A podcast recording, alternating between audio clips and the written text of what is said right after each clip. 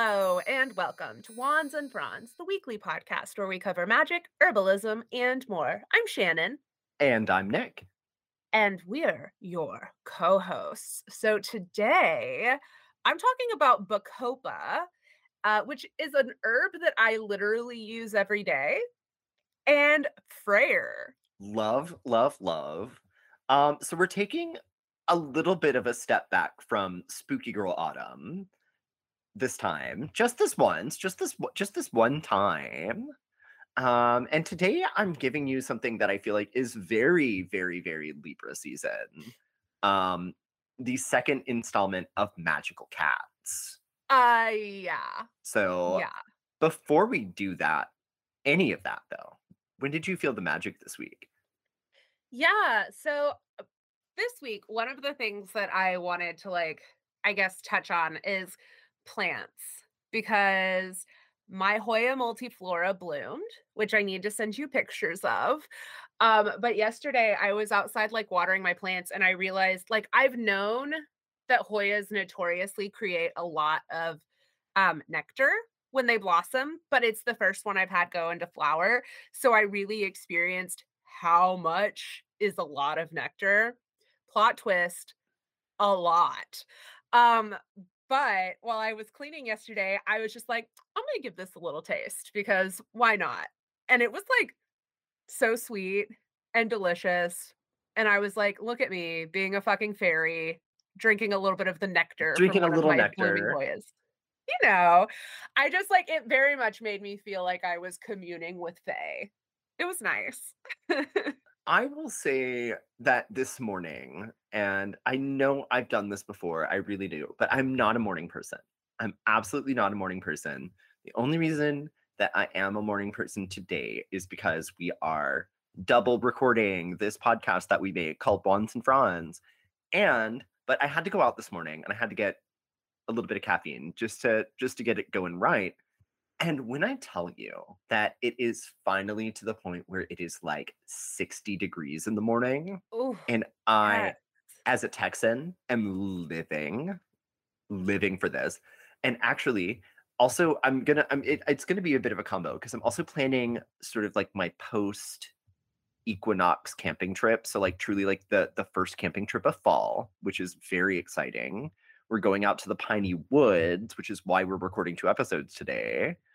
But I've got all my little stuff and I kind of know what food I'm going to be bringing. And as I believe I said like two episodes ago, uh, I'm definitely going to be making a little pine needle balsam while I'm out there because we are going to the the, the lost the lost pines in Bastrop. It's going to be so much fun. And I'm going to try to get you a pine cone. Oh, well, I mean, I'm you better. Oh, I'm, I'm hoping. I'm hoping that the trees are dropping pine cones because there is a bit of a window, and you're gonna love this because the squirrels like the pine cones too, and they just tear them up. Fucking squirrels! Fucking squirrels! So it's like it is. You know, it's kind of like seashell hunting. It's like yeah. I will forgive you if it's not possible. Are you? Go, I, are, am I gonna get good pine cones? Am I not gonna get good pine cones? Find out in the next exciting installment.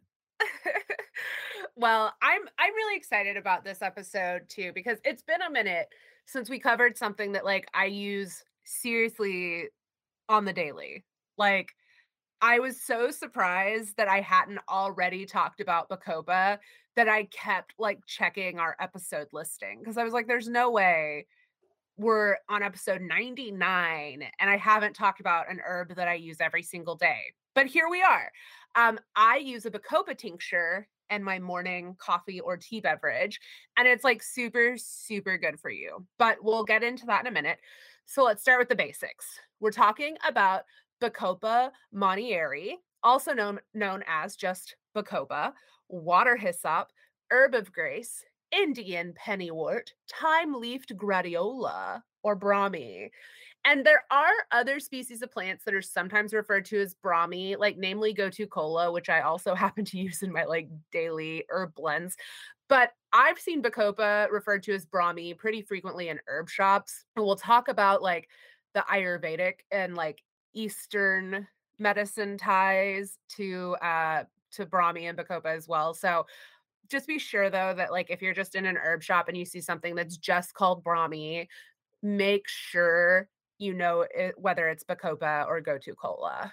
So anyway, uh, it is native to India and Sri Lanka, and it's a member of the Plantaginaceae family, which, you know, sounds like plants because it's like Plantaginaceae, but it's actually the plantain family. So fun facts, that kind of gives you a hint about how it grows. So it's a creeper, it's a creeping plant, well, but it grows. I, I, in... I just want to jump in here and say that I did not think of plantains. I thought of the Plantagenets, the like aristocratic family that ruled in England for a while. Well, here we are. We're all thinking about different things. Um, I feel like that it says a lot about you, what you in- immediately thought of when you heard Plantaginaceae. So uh, let us know. What did you think of? um, so like most creepers, it like it roots super easily at the nodes, but this is a plant that grows in marshy, wet areas like other plantains. And it has these like really small fleshy leaves. They're almost like succulent leaves, and they're kind of like oblong, and it has like small flowers that have four or five petals. They're like white or really pale purple. And then it produces like a fuck ton of tiny little seeds. But like the way to grow this, like just get a cutting or a start of it because it, it'll creep. And it does love marshes. So if you're one of those people that keeps giving your plants root rot because you just love to water stuff, this might be a good one for you. Um, it does sequester contaminants and heavy metals from the water, though. So if you're going to buy it, you need to go organic. It's like one of those things where like plants are really great for cleaning water sources because of that. But plants that are really good at cleaning things, you have to be careful if you're planning to eat them because you don't necessarily want to eat the things they're cleaning out of the water. So Uh, but Bacopa has a super long standing, standing tradition in Ayurvedic practices. And so the first written descriptions we have are from like Ayurvedic texts, namely from like the sixth century. And this is where they refer to Bacopa as Brahmi because it's associated with Brahma. So Brahma is the creator god in the Hindu pantheon. And the name literally means bringing knowledge of the supreme reality. And it's like, how cool is that? Right? I, I just love that name. So if you want to grow it, it's really easy to grow. Like, again, if you like watering plants, this is the one to go for. It likes wet and warm. So you can either like grow it in a shady place and keep the soil super more moist, or if you have a water feature, if you're one of those people who has a koi pond, you could grow this around like the edges of your water feature, but be careful, because it can become invasive if it gets out. So just like be wary.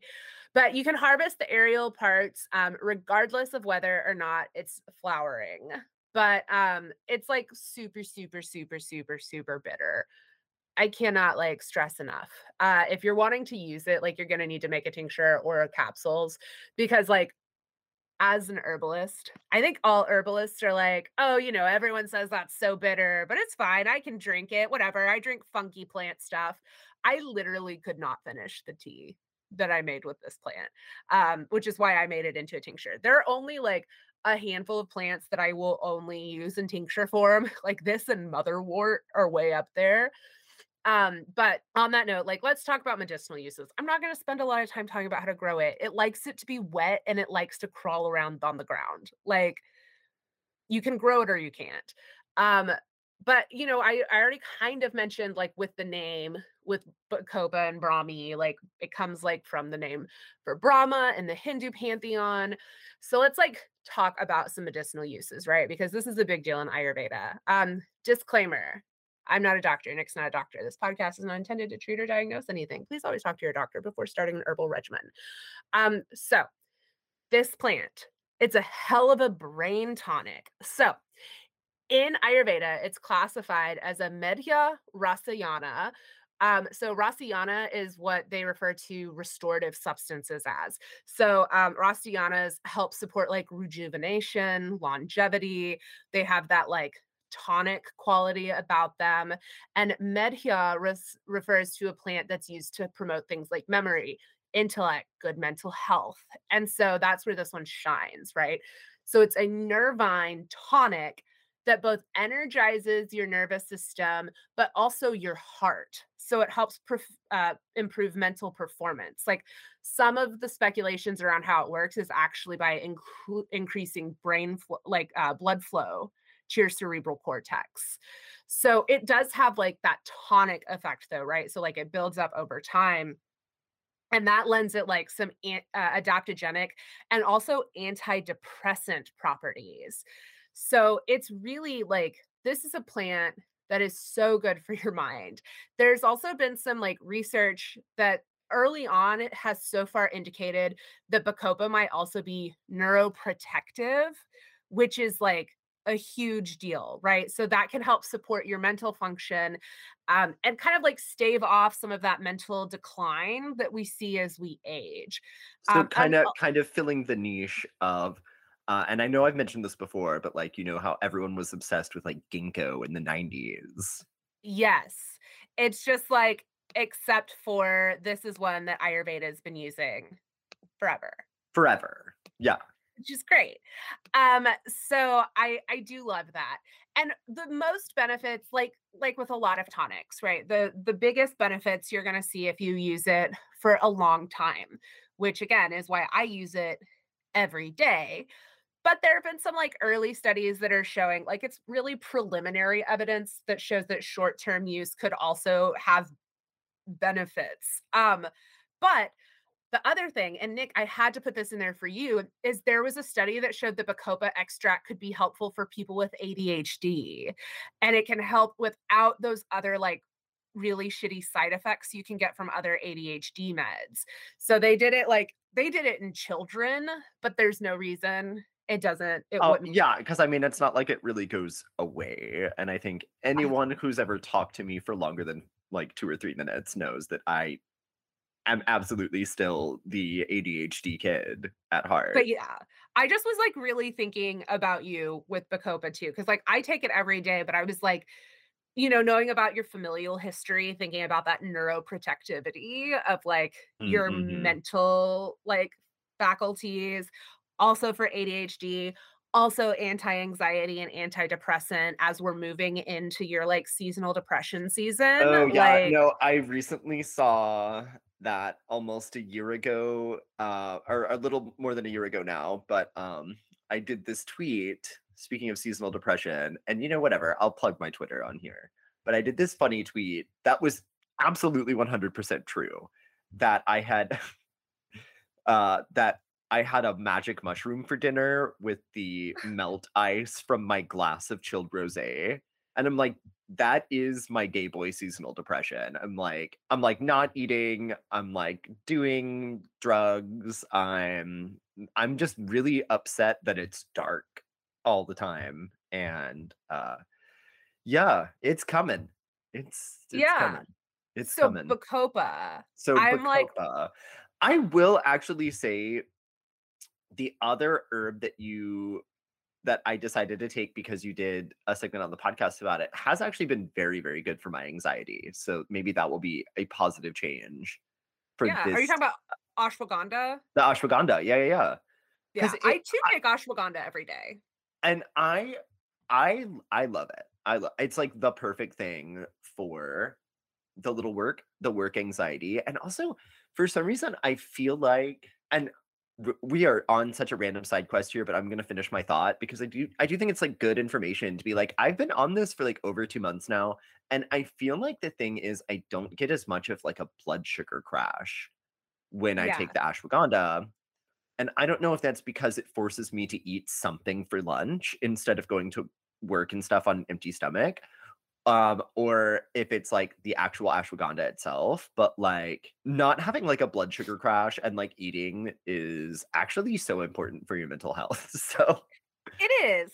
And ashwagandha is like a really good adaptogen because it's like, I think that we live in a culture that kind of, um, a lot of people will kind of like a almost abuse adaptogens, right? Because they'll be like, well, I could just take a bunch of adaptogens and not change my stress levels. And then it's fine. It's like a hack. And it's like, no, that's not what they're meant to do.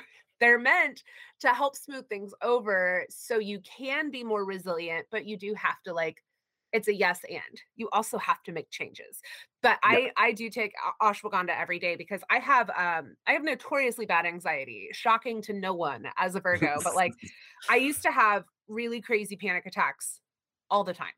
And like I am also on traditional pharmaceutical medications, but I do take things like Bacopa and ashwagandha as well that don't necessarily interact with what I have. Um, because again, this is a yes and podcast.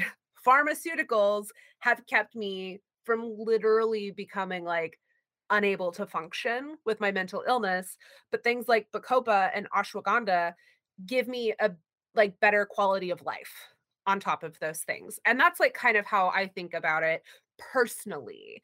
It's like I use pharmaceuticals as kind of like the, this is like what allows me to keep living. And then I me- like kind of mediate using plants and magic and things like that, because I love magic. I love herbalism. I am also bipolar. And those are things that are very tricky. So it's like science and magic. Anyway, um, Bacopa though.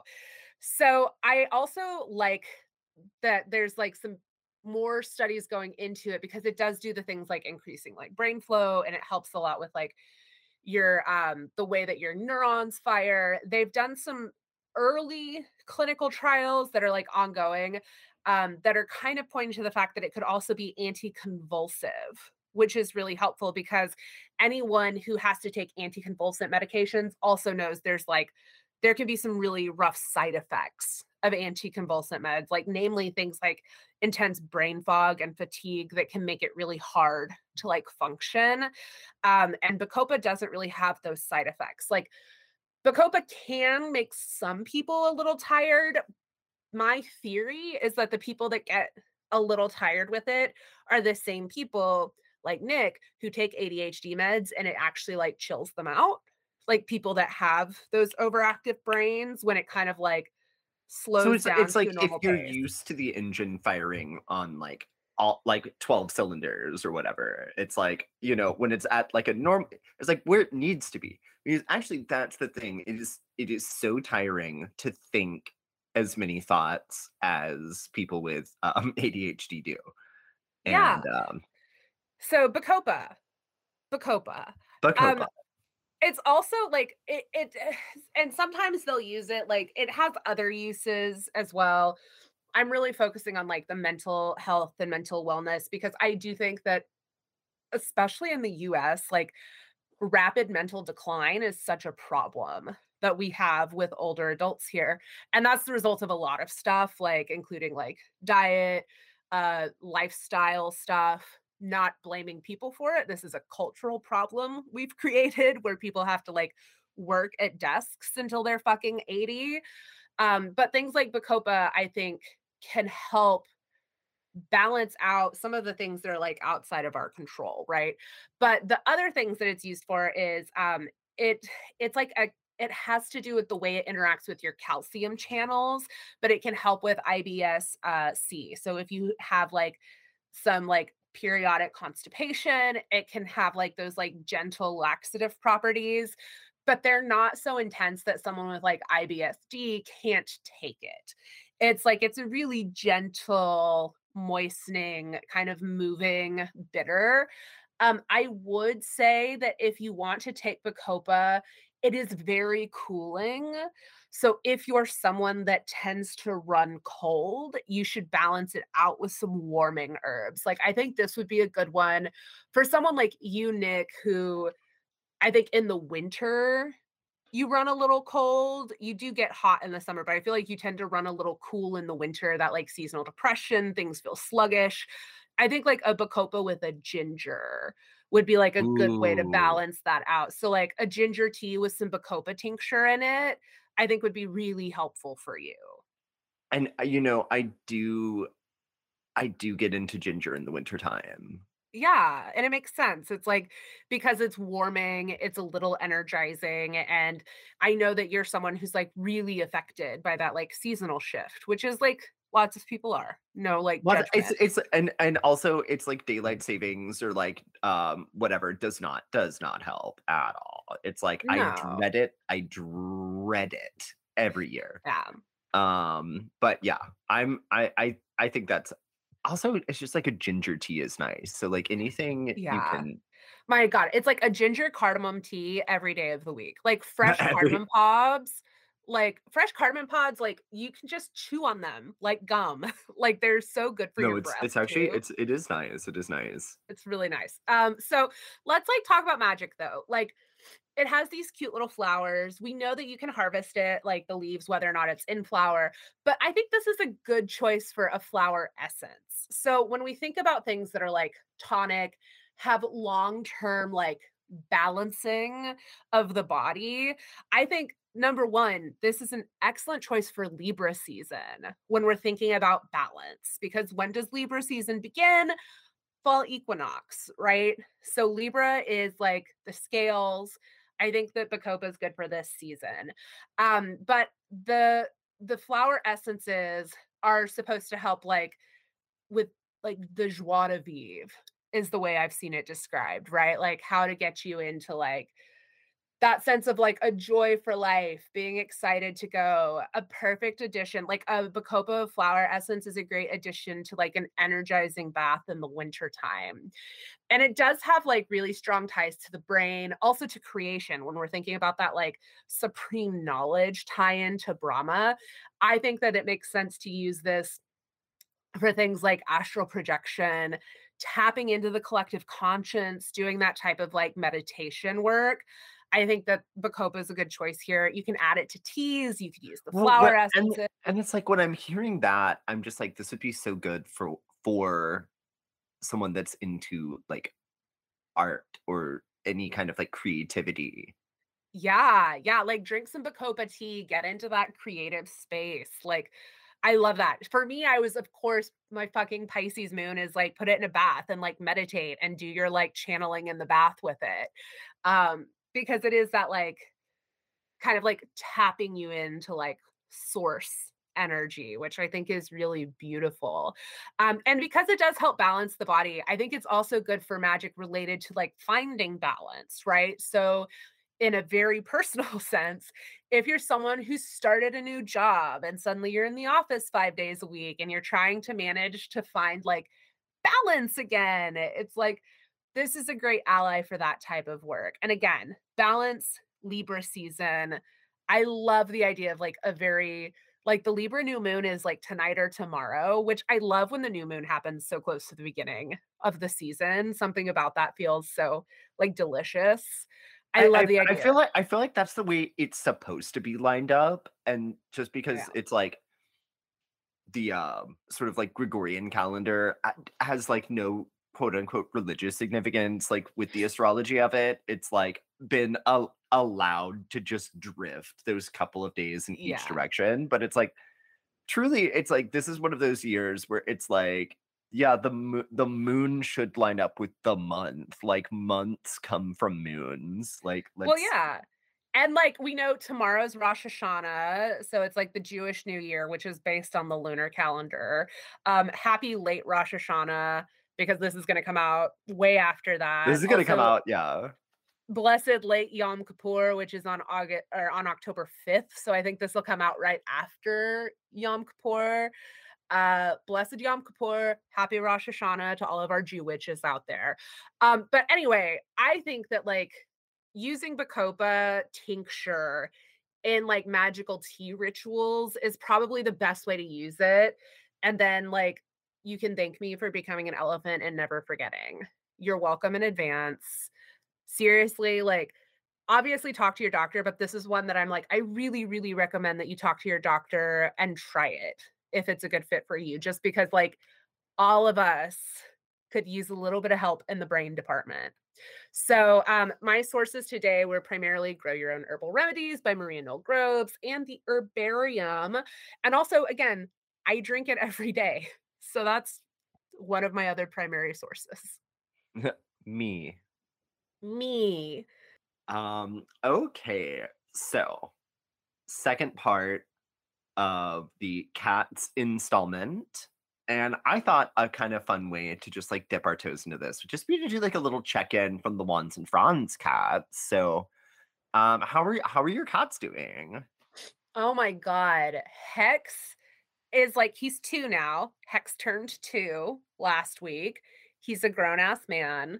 Um, he has also kind of come into his own personality a lot more, which I feel like happens around two for cats. And what a fucking silly weirdo he has become. And it makes me so happy. Like, he's so playful and still so affectionate. And I've just really loved the kind of like cat that he's grown into. I've had like a bit of a proud mommy moment because I'm like, I just scoop him up and squeeze him and love him. And he is just a perfect little gem. He fucks shit up all the time and in a way that I think is just so beautiful. I love that little monster. Um, and Samson's just old and crotchety. He bit me on the calf the other morning because I didn't feed him fast enough. So, you know, oh that's gosh. like, that's having like a fourteen, fifteen year old cat is like, I am just trying my best to like be patient with him because he's so sweet, but he has just gotten so crotchety. And no, it's like, and it, I, the same thing. I mean, it's like, seen it happen before. It's, yeah. Uh, and, and it's, it's, you know, it's like, that's a long life for them. So it's a really long life for them. And I'm just, I remind myself, like, I think anyone with senior pets can relate to this. Like, sometimes you get annoyed because like, we're people, we have things to do. But when I get mad and like get frustrated with him, I just remind myself that like, I might not have him a year from now. So I'm like, I'm just gonna like, enjoy it even when he's being an asshole, because unfortunately sooner rather than later I probably won't have the option to enjoy that. So I'm trying to just like lean into him being a crotchety old man, and it is pretty funny. Like, he's a bastard. He's a he's still a sweetheart, but he does get in these moods where he's just like real bitchy. Well, and no, you just have and, to laugh. And it's like, you know, I saw a little bit of that um when I was there, where it's like at night. It was so funny because he would want to be cuddling with me as like in the guest slash cat room. It makes sense. It makes sense. And I have yeah. cats of my own. So like, I am not mad about having a little kitty companion to, to sleep with, but, um, my God, but it's like, if you like rolled over the wrong way and like disturbed him, he would do like a little Yeah, he's so grumpy. And it's like, okay, like you actually, you do need to chill because um I'm the human here. Because I'm I'm the person here. And what I will say with that too is, you know, it's like Oliver is like, mm, I don't know, like twelve, thirteen, has all of his teeth out. And what I'm not quite in that that boat with his like behavior, because he does still seem to just be like permanently rolling kitty. He is a sweetie. But um no, I do think I finally like settled on a food that's going to be working for him, because he he does really like it, and he like is very like vigorously eating again, which um, oh good. You know, and you know, it's just like it's just like nice to see him acting more normal. Although someone pissed in my laundry hamper. I feel like it was, I feel like it was probably him.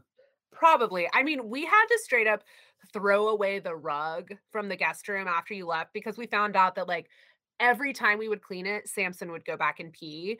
And when we took it up, I had to like scrub the wood floors under. These fun thing about old cats, people, they just decide to start pissing wherever they want at a certain point. Apparently, everyone I know with old cats has had that experience. So we no longer have a rug in the guest room anymore, which has helped because he won't pee on the wood floor. But he was like literally just every time we would clean it, he would immediately go pee on it again. Um, yay. Which is, I mean, but you know, it's like I had that issue with Cousteau. And so it's like I do kind of already, I'm already like paranoid about it to the point that like I try not to have stuff on the floor. And like my closet is a mess, because it's like anything that could be peed on, it eventually ends up in the closet. Yeah.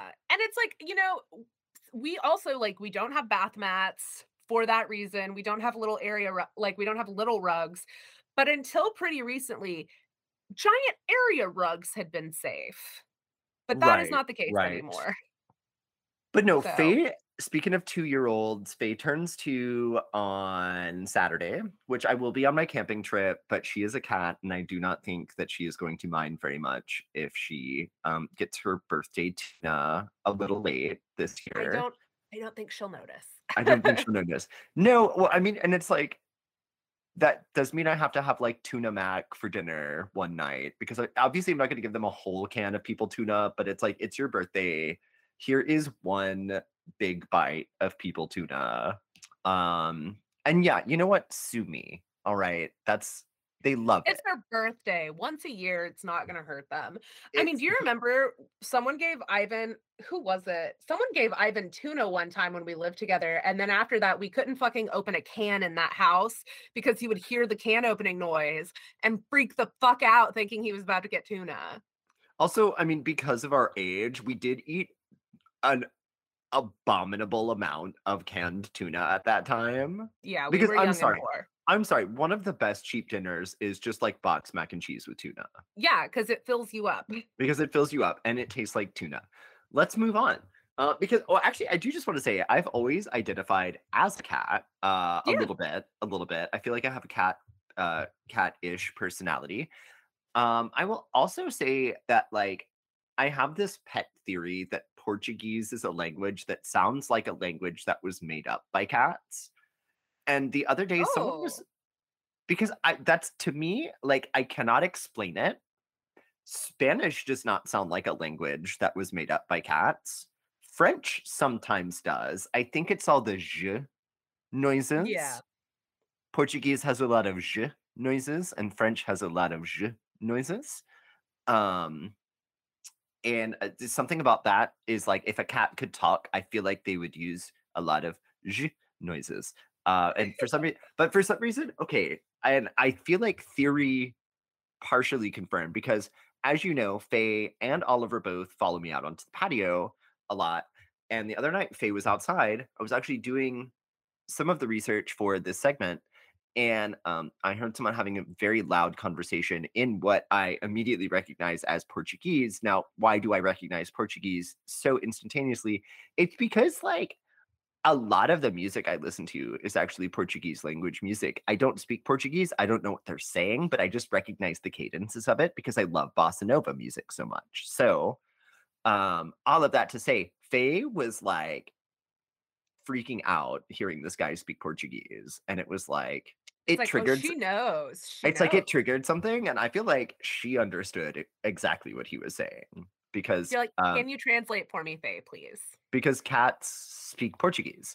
Um, but okay, so um, we're looking at some magical cats this week, rather than just focusing on cats as familiars, which is kind of more what we did with Cats Part One. Um, some of this is just going to be fun cat facts and folklore um, that don't necessarily have to do with magic, but have a lot to do with cats. And for all of you who are maybe emerging from a cave and relearning language through the use of podcasts, like, welcome to the future. And also um cats, right? Like, I don't know if you know about cats, but cats were domesticated around twelve thousand years ago in Egypt. And we know this because you can still find the wild Felis catus in the deserts of northern Africa. But obviously in Egypt, the story goes a lot deeper than just cats being there to do pest control on the granaries. Um, these were sort of beloved creatures and symbols of the nation. And these religious figures with their own goddess and funeral rites and all of that. So I figured, like, where else to start in the world of cat folklore and superstition than here. And I think we all know and love Bast, the cat-headed fertility goddess slash protectress of the royal families. Um, but did you know that one of the main religious festivals to Bast was having giant orgies? Um, and we, we we love any time a deity's vibe is giant orgies, but also, in ancient Egypt, killing a cat, even accidentally, did carry the death penalty. And this was witnessed firsthand by some visiting Romans. And by all accounts, it was an accident. But rules are rules. Bring it back.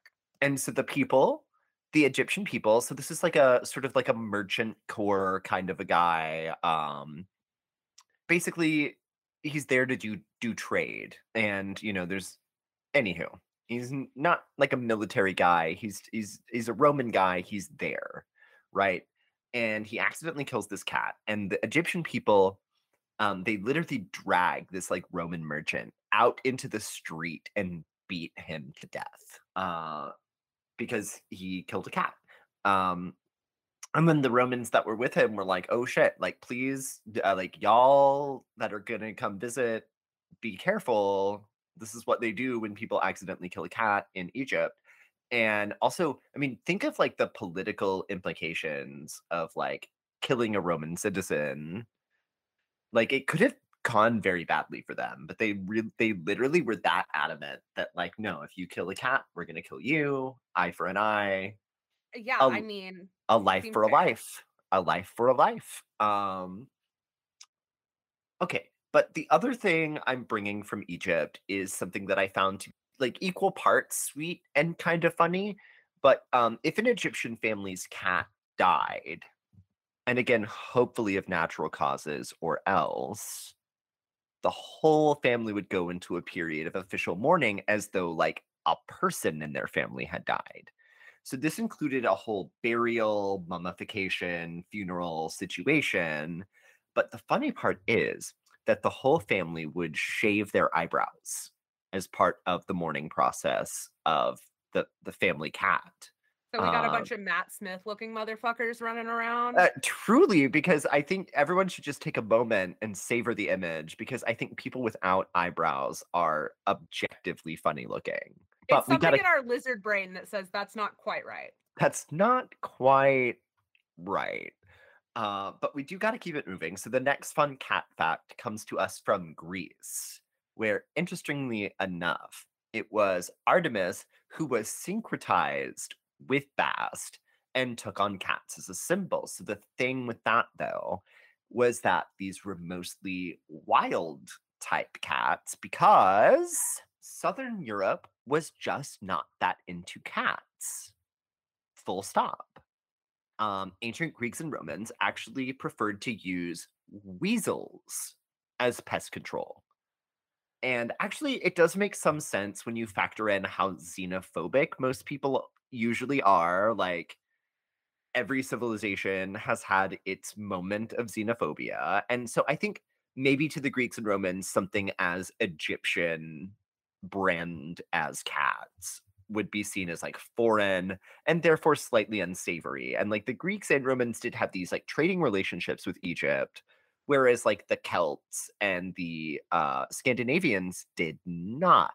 So what we do have from classical antiquity is a lot of evidence of Scandinavian and Germanic and even Celtic peoples in the ancient world having and loving cats, so much so that they even had lore and mystic symbolism around cats. So um, we're going to zero in a little bit on Beagle and Treagle.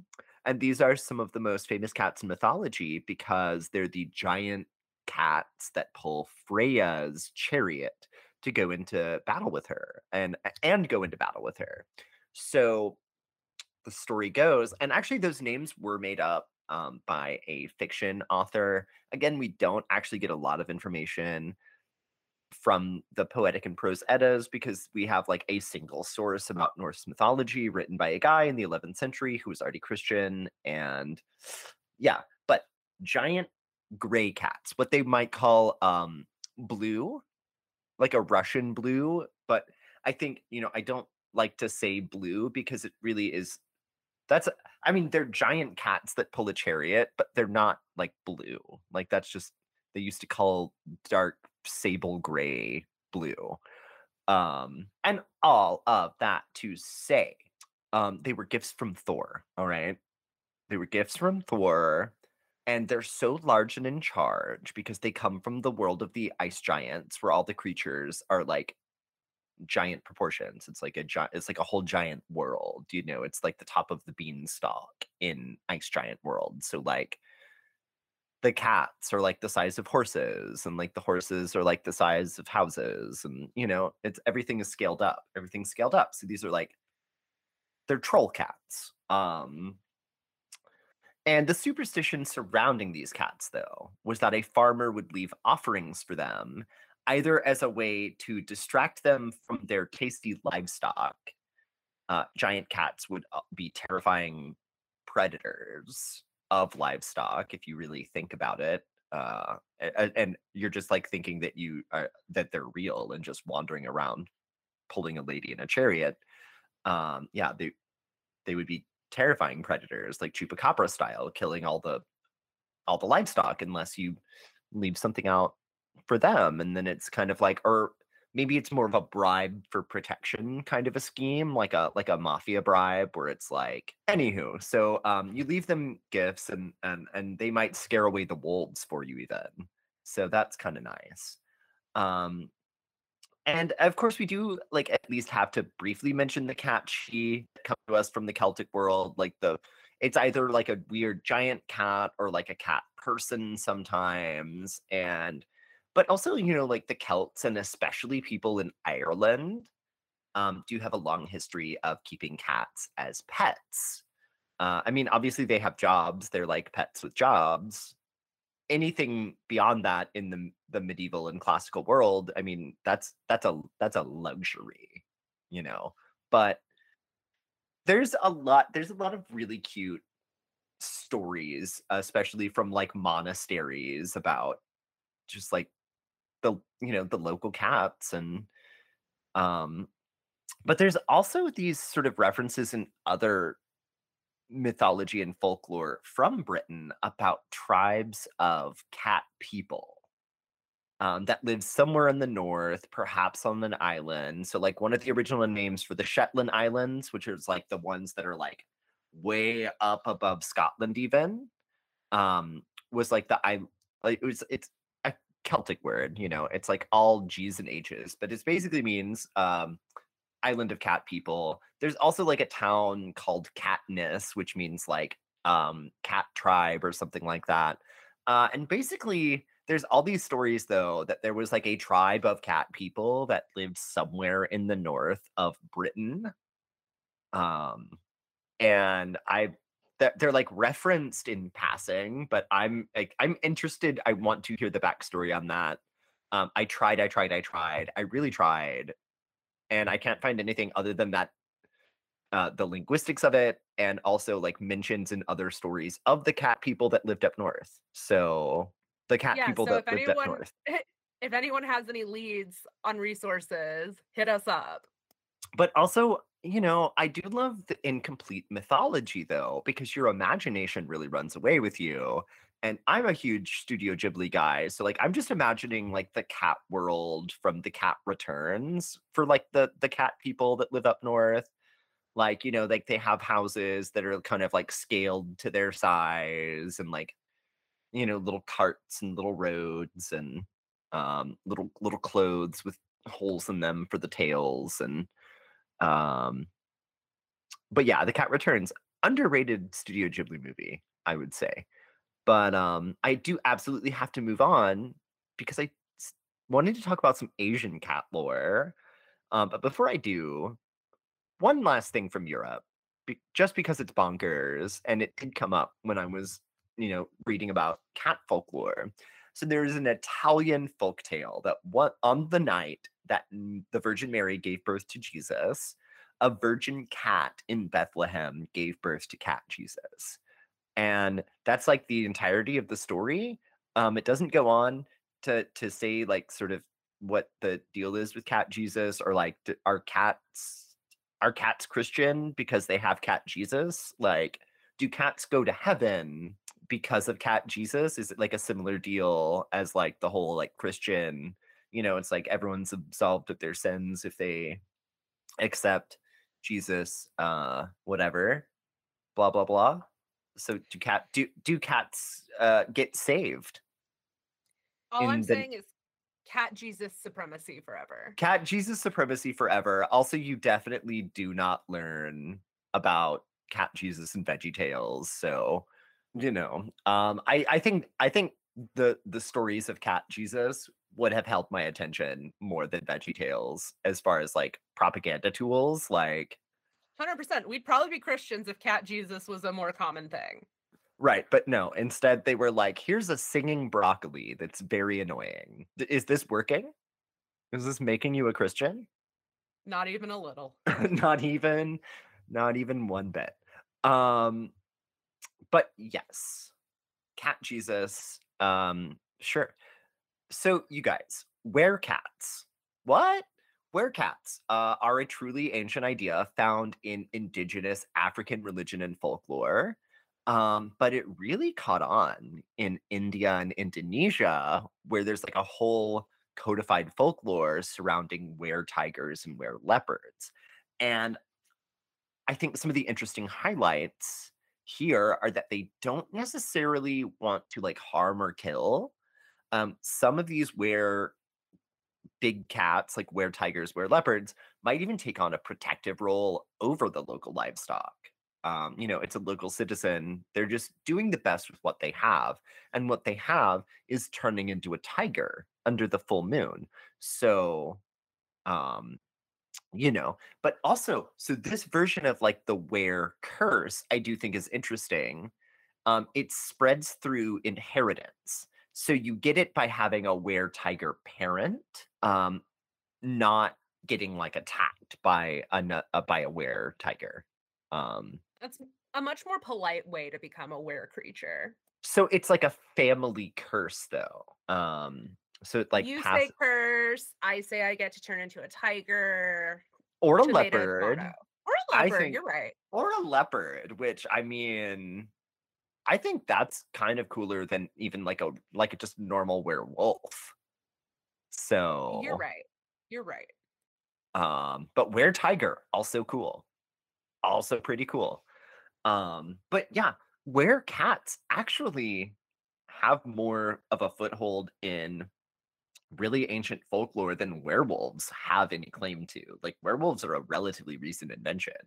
Were cats and like cat spirits taking over uh, sort of human vessels really goes all the way back to like the, the origins of humanity even. So kind of cool. Kind of cool. And I just really don't think I could talk about sort of like cats and the supernatural without like really looking at Japan, because that's, there's a lot of really cool cat lore in Japan. And so as some of you guys know, I recently traveled to Mexico and L A. We did the live episode. It was great, blah, blah, blah. Um, but I was actually supposed to be going to Japan, blah, blah, blah. Anyway, so what I had done to keep some of the vibe was that I brought this book of Japanese folk tales as one of my travel reads, and Japan does have some really cool cat folklore. So um, I will be talking about a couple of these today. First up is the uh, Maneki Neko, or the beckoning cat. Now, I'll be the first to admit to being a dumb American and thinking that these are cool and aesthetic, and not really thinking they have much meaning besides like beckoning luck. And the actual story is pretty involved, and it's not it's not quite that simple. Um, so the story is, there was once an old monk who was a caretaker at the Gotokuji Temple in Tokyo. And even though he was very poor, he shared a little bit of his food every day with the local street cat. And one day, it came to pass that a samurai was in the area, and this really big, great rainstorm comes. And so the samurai is sheltering under a tree near the temple. And in the doorway of the Gotokuji Temple, he sees the street cat doing the strangest thing. There can be no mistake that the cat is beckoning him with his paw. Like, come over here, samurai man.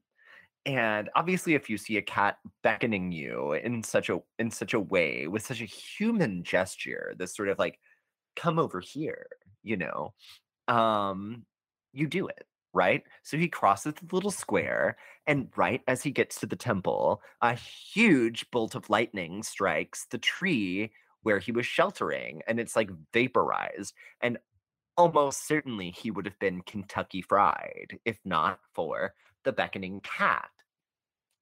So it turns out that the samurai was very rich, and he started tithing to the temple for the rest of his life, making the temple very prosperous in the process. And of course, this meant that the cat lived out its final years in luxury and got a proper burial in the temple. And it turns out, of course, that the temple is real, and it's still there because Japan does like to keep their old stuff. Um, and it's uh, really just like decked out with like the small sort of decorative versions of the beckoning cat. And some people leave one there for good luck. You know, kind of the story is that the good luck is that, you know, the cat um, is taking you, is sort of drawing you away from the bad luck. It's not just beckoning good luck in, it's also like sort of steering you away from the bad luck. And there's a lot of lore in China and Japan and Korea about like luck and how to attract it and how to get rid of bad luck. And so these sort of like luck cats are very Um, important kind of like ceremonial magic that these these people do. And I have to say, I think there's something like much more benevolent about pulling you away from bad luck, because how many times do wish stories go wrong? Like getting the good stuff often ends up like not being exactly what you thought it was, but this is just keeping you from fucking dying, which is and, like right. And it's, it's really, it's like that's totally the theme of three thousand Years of Longing, which we just went and saw yesterday. Oh, that's incredible. That's incredible. I saw it like two weeks ago. I loved it, personally. Big same. Big same. I, I, I thought it was great. No notes. Um, I, people ruin movies, but we do have to go on. We do have to go on. Um, and then there's the Bakeneko and the Nekomata. So obviously, if you are not catching on, Neko means cat in Japanese. Um, that's why everything involving cats in Japanese folklore is Neko something. Um, but, okay, so there's a lot of lore about what happens to cats when they age in Japan. And there is this belief that the older a cat gets, the longer its tail gets. And then that the long tail gives the cat evil powers. And so cats with too long of tails get the bob treatment, which sort of leads to this unnatural selection, ultimately resulting, they think, in the uh, Japanese bobtail. So a lot of the cats in Japan, because they've been sort of selectively bred for so long, um, now are just born with bobtails instead of getting them cut off. Um, so, you know, good for good for them, because I'm sure that's not very, very nice uh, to get your get your tail cut off. Um, but basically, the idea was that if you kept a cat for too long and let its tail get too long in the process, um, it would turn into a demon and possibly kill you.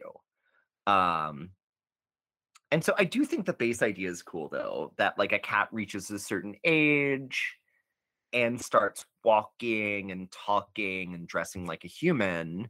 And the folklore around these Bakeneko is mixed um, with them sometimes being like blessing their humans, right? For taking care of them so well, you know, it's like, or getting revenge.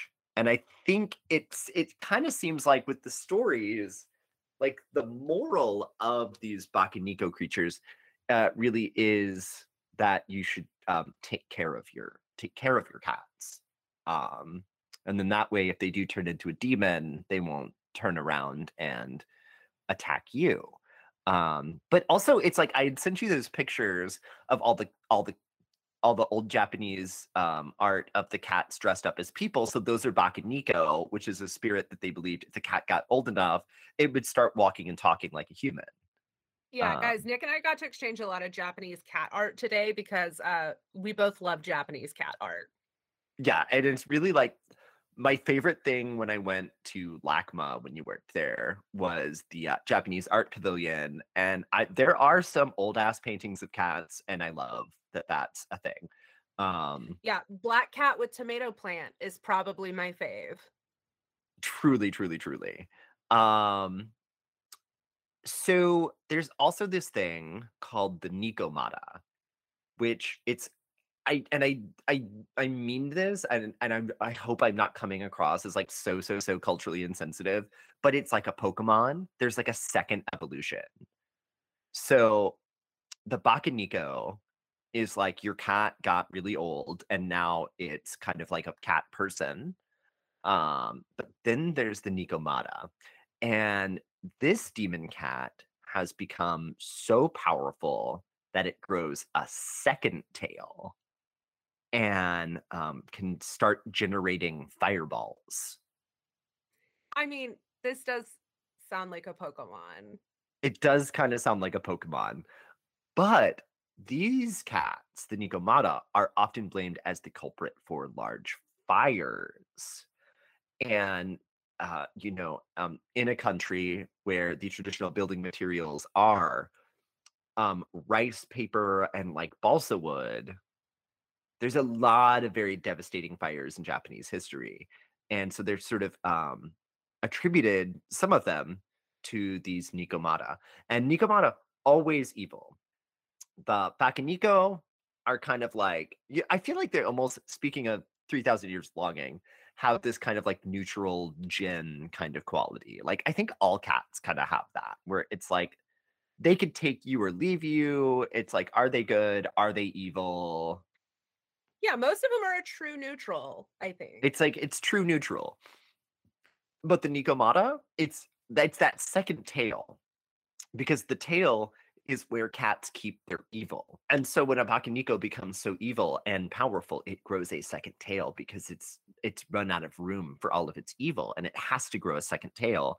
And it's now, tw- it's twice as evil now. Twice as much room for evil. It's like opening up a slot, you know, for like a graphics card or something in a computer. It's an evil expansion. It's an evil expansion. That's right. That's right. Um, but that's really all I had for Cats Part Two.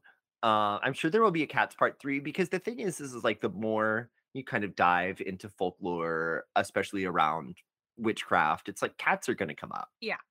They're kind so, of a big deal. They're kind of a big deal. So it's like, stay tuned for Cats Part Three. Um, maybe one, maybe that one will be a musical, like Cats Three. Rum Tum Tugger is going to make an appearance. Uh, truly. Okay. Well, today, you know, we already mentioned Freya and her like chariot pulled by cats, but today I'm talking about Freyr.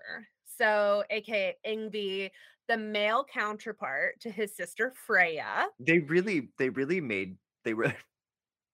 They really I, tried I, on that name, I, huh? No, it's like when you think, do you, do you know any like male female twins? Yes. It's like Kyle and Kyla. Yeah. Or something like makes, that. Cody and Cambria were always interesting to me. Anyway, um, okay, so Freyr is the ruler of peace, fertility, rain, and sunshine. But the fertility here is like pretty literal in a lot of depictions. Um, he's a giant dong god.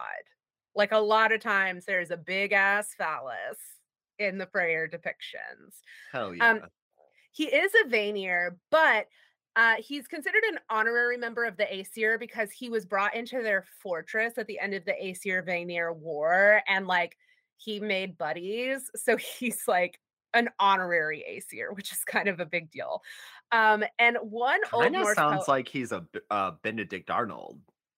I mean, well, he got captured at the end of the war, and it was just like, well, if I'm here, it's like he's either a Benedict Arnold or or he he's has... got such bad Stockholm syndrome. Yeah, exactly. Um, but he basically gets to like become an old god honorarily, which is kind of cool. Um, excuse me. So one Old Norse poem calls him, and I quote, the foremost of the gods, and say he was hated by none, which is a totally nice and normal opinion, and is probably not at all related to the fact that entire, like, entire culture's survival depend on the benevolence of Freyr because of fertility, rain, and sunshine. But basically, it's like Freyr is up there with Baldur on how beloved he is. So his father is Njord, the god of the wind and sea, and his mother is Njord's sister because gods. Uh, but Freyr and Freya were also said to have been lovers for a minute. So there's that. It's like a thing. Even though old Germanic and Scandinavian cultures weren't themselves into incest, their gods and goddesses were, just like so many other mythical creatures. Um, well, so I, I think there's there's almost this kind of commentary of like, hear me out here. It's like the gods are these like immortal beings. They're so powerful. They can do shit like that that you can't do. Yeah. So it's almost like they, it's almost like it's part of it. It's like they are doing everything that you can't do. Including, including fucking their siblings. Including fucking their siblings. Which is a thing, I suppose. Um, so he lives in Alfheim, which uh, some people speculate might mean that he's the ruler of the elves. But I do have to say that that's not definitively written about in any actual sources from the time. So don't it's you, a cool... Don't you love the sparse... just the absolute wasteland of source material for Norse mythology. Oh, yeah. The, the yeah. one source, the one single source that we get. Yeah. But with that I, in mind. Wait, hold on. I just want to say no. one more thing. It really goes back to not, it's not the same thing as the Celtics who did everything by word of mouth and the Druids and all of that. But um, people did used to write stuff on like bark and onion skins and all this shit that is just truly dust in the wind now, and it's yeah. so frustrating. Paper was kind of dope when it came about, y'all. Yeah, paper, paper's cool. But paper's I, I cool just idea. I brought that up because like you you'll see a lot, and I think even in some like witchy circles, like on Reddit and stuff, where people talk about Freyr as the king of the elves, as if that's just like a fact. And like, sure, if you start to work with him, maybe that will be your experience. But if anyone says to you that he's definitively like the king of the elves, like that's fact, raise a brow. That's not, that's not the truth. Um, so, so he's famously associated with some accessories. So that's like a thing that we have to talk about with Freyr. Um, so there's this story where Loki goes around to like the master craftsman dwarves, right? Brokkr and Sindri are two of them. And he basically creates this like competition for them that ends up with like the creation of Mjolnir and a lot of other like massively powerful things. It's like, it's another Loki side quest, but he has this golden mechanical boar that was made by Brokkr and Sindri. Um, the boar is said to, from the Prosetta, have been able to run through air and water better than any horse, and it could never become so dark with night or gloom of the murky regions that there should not be sufficient life where he went. Such was the glow from its mane and bristles. So basically, he was like an eternal light in the darkness, which is pretty cool. Uh, Freyr also commanded a ship, a, a ship, a ship. We've been recording for a long time. He uh, commanded a ship forged by those same dwarves that could be folded up and carried in his pocket, which is soup's convenient. Uh, and his last magical accessory was a sword that could fight on its own. The trouble is he loses the sword, which is why he's uh, captured during Ragnarok. So womp womp. Again, we kind of touched on this already. Like a lot of Norse gods, there's not a lot of info on his origins, because we don't have a lot of info on a lot of stuff about the Norse gods, especially the ones that are like quote unquote lesser gods, like not Odin. Um, so the biggest story about him though is his marriage, right? So one day Freyr visits Odin's throne room and he sits on the high seats of the high seat of the gods. The throne itself has a name that is a lot of consonants. I'm not going to try. Um, but from this throne, you can see all of the realms of creation. And Freyr sees a woman walking into this like beautiful estate. And when she raised her hands to open the door, brightness gleamed from them. And it, like the light went over the sky and sea, and the worlds were, and I quote, illumined of her. So mm-hmm. like, you know, after this, he falls into a depression because he had seen a fair woman, and for his sake, he was so full of grief that he would not live long if he were not able to obtain her. Like, okay. That's buddy. dramatic. Aren't most of the gods. That, but so, that, I mean, that's like giving like incel energy, truly. Hundo P. Oh, and it gets better because Freyr asks a servant named uh, Skirnir to woo the woman for him. So Skirnir, this servant, agrees as long as Freyr hands over his fancy sword, because turns out Gerder, the woman that he was uh, like totally bowed over by, is a giant. So he has, like, Skirnir has to go into the land of the giants to woo this woman. So I feel like it's a fair request to ask for that sword. Yeah, so, it's like just the magic sword. It's like the other stuff would be cool, but like at least the magic sword. It's like, I'd like to not die trying to go like convince this woman to marry you. Um, so Freyr does like hand over the sword, which we know ends uh poorly, but this story has a happy ending because eventually Gerder, the lovely giantess, agrees to the marriage proposal. Um there's a lot of back and forth before this happens, including some threats to her, and eventually she agrees, but her like stipulation is that Freyr has to wait nine days. So again, like nine comes up a lot in Norse mythology too. So um magically, if you want to work with him, like you can obviously think about fertility magic in the vaguest sense, like whatever that means to you. He's also like really associated with ships though, and like travel by water. So like maybe a good guy to buddy up to if you're going on a cruise. Libations are a great offering. Other things that represent harvest. Also like he's good for wealth and prosperity magic. A like big theme that I see though when I like read about like modern witches who work with like the Norse pantheon is that it's harder for a lot of people to connect to gods of the Vanir. So like you might need to put extra work into your rituals if that's something that calls to you. Uh, also, time and time again, you see people recommending to do your rituals to the Vanir outdoors. So that seems to be really important. Um, but yeah, him losing that sword kind of sucked, but it does result in this like other fun side quest story where he kills a giant with nothing but an antler because he didn't have his sword. So he's like still kind of a badass. Yeah, he's he's still doing badass stuff. Yeah, he's got that big dick energy, literally, like giant phallus energy. Like so, but that's Freyr. I mean, I'm like, we talked about cats for a long time, which is important. So I wanted to keep Freyr kind of short. And conveniently, there's not a lot of source material. So hey. But again, I also cannot recommend enough. Like Neil Gaiman's audiobook on like Norse mythology is so much fun. And like Neil Gaiman has the perfect like voice, like writing voice to do Norse myths in a way that is just so entertaining and fun. Um, I've definitely listened to that uh, as like a serial, like serialized a little bit uh, on my part as like a going to sleep.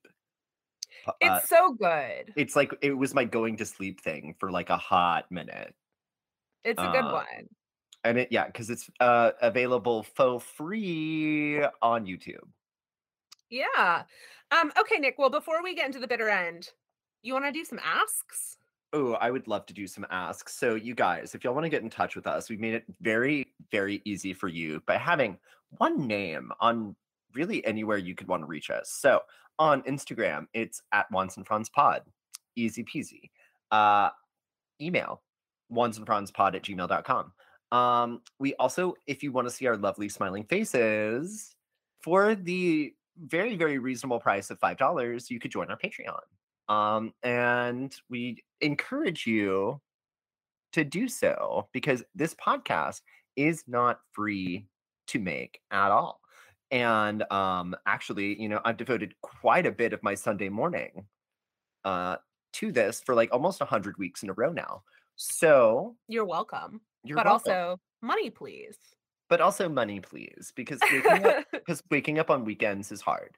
And also I need coffee. Um, and I'm just going to uh, get my little pumpkin spice latte back in the frame. Um, also not free. you know. And then I'm gonna like is, take a shower and go get a P S L after this. I'm like, this is what this is what this is what keeps this shit going. Um, but all of that to say that we love y'all. Like, subscribe, review. Um, this podcast is good. Five stars. Download that shiz, because that actually does help with our metrics and like stuff on our end. You know, it's like, we get it.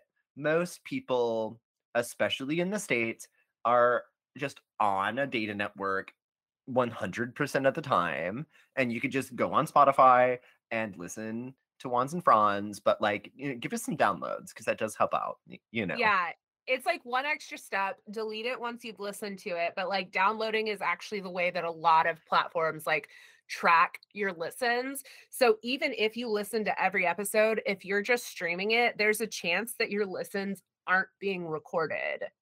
So, so you know, it's like, we don't want to get too long-winded here, but like, just, let's just say it's part of the, downloads are part of the podcast biz. So even that simple, simple ad can help us out. And I will say, you know, I take the train back home to visit family sometimes, and there are plenty of places out, you know, kind of between, between towns where your phone service isn't going to work, and you're going to be happy. You're going to be happy that you have a few episodes of your favorite podcasts. Okay. Um, yeah, you are. You're going to be really happy about that. Trust me. So um, we got a taroscope, though, because it's time to go. All right. It's marathon recording session. We're here. And I actually, I, I did get the card out, truly. Um, Libra. And that's so I just, perfect. I do think it's so funny because we're doing this double recording. So like, even though by the time people are listening to this, it will not be like the second day of Libra season. Right now, it is like the second or like the third full day of Libra season. So um, I did draw Libra, um, our little our little balanced kitties. And actually, speaking of balance, I drew for you guys the Four of Swords. Okay, and I'm gonna, little dragon deck here. And basically, the idea with this is that you guys need to take a break before piling more onto your plate. Um, I think sort of metaphorically, the idea here is that you do need to clean your plate before asking for seconds, even if you think you're going to want more of the main dish. You know, it's like, you got to finish your, your veggies and stuff too. And you might realize after that, that, that you're actually full. Um, but really, it's also kind of this thing that you do actually need to rest between things. Like, you know, you might be ending a phase of your life, you might be starting like a new job, you might even be starting like a new relationship or something. But like, before you decide to take on the next thing, and I feel like, you know, we've talked a little bit about like A D D and A D H D in this episode, where it's like, you can't just swing from project to project to project, thing to thing to thing. Like, it, it actually is good to just take a step back sometimes and strategize and sort of think about things bef- before just moving on so, so, so impulsively to just really like pilot, because basically you don't want to, you don't want to burn out. You don't, yeah. you don't, you don't want to put so much on your plate that you're, you're having trouble um, sort of stretching yourself out. Okay. Pace yourself, my loves. It's like, pace yourselves. That's a good way to put it. You got to pace yourself. Um, and all of that to say, like, I really feel like that is in the theme of Libra, where it's like, you do have to find that balance. Like, I know when you've completed something and you have that sense of accomplishment, there is that kind of like rush to be like, what is the next thing? You know, but chill the fuck out. It's, It's your season, you know, it's enjoy, enjoy Spooky Girl Fall. Yeah, it's your season too. Don't let the Scorpios convince you it's not about you. Right. Um, yeah, and our second installment of the mini Q W P, uh, leave the Libras alone. Just let them have this one. Let them God, have yeah. it. Let them Will have it. It's not going to hurt you to let them have their fucking season. And it's like, Samhain's coming up, Scorpio season's coming up. I get it, I get it, I get it. But Libra season is here to stay. My beloved cat, baby Faye, is a Libra. And um, she deserves the world. And she deserves to have her season, so. She does. Uh, she truly does. So all of that to say, what what do we say to all of the the catty bitches out there? To all of those catty, catty bitches. Blessed be you, catty bitches. Blessed be you, catty bitches. Goodbye. Bye now.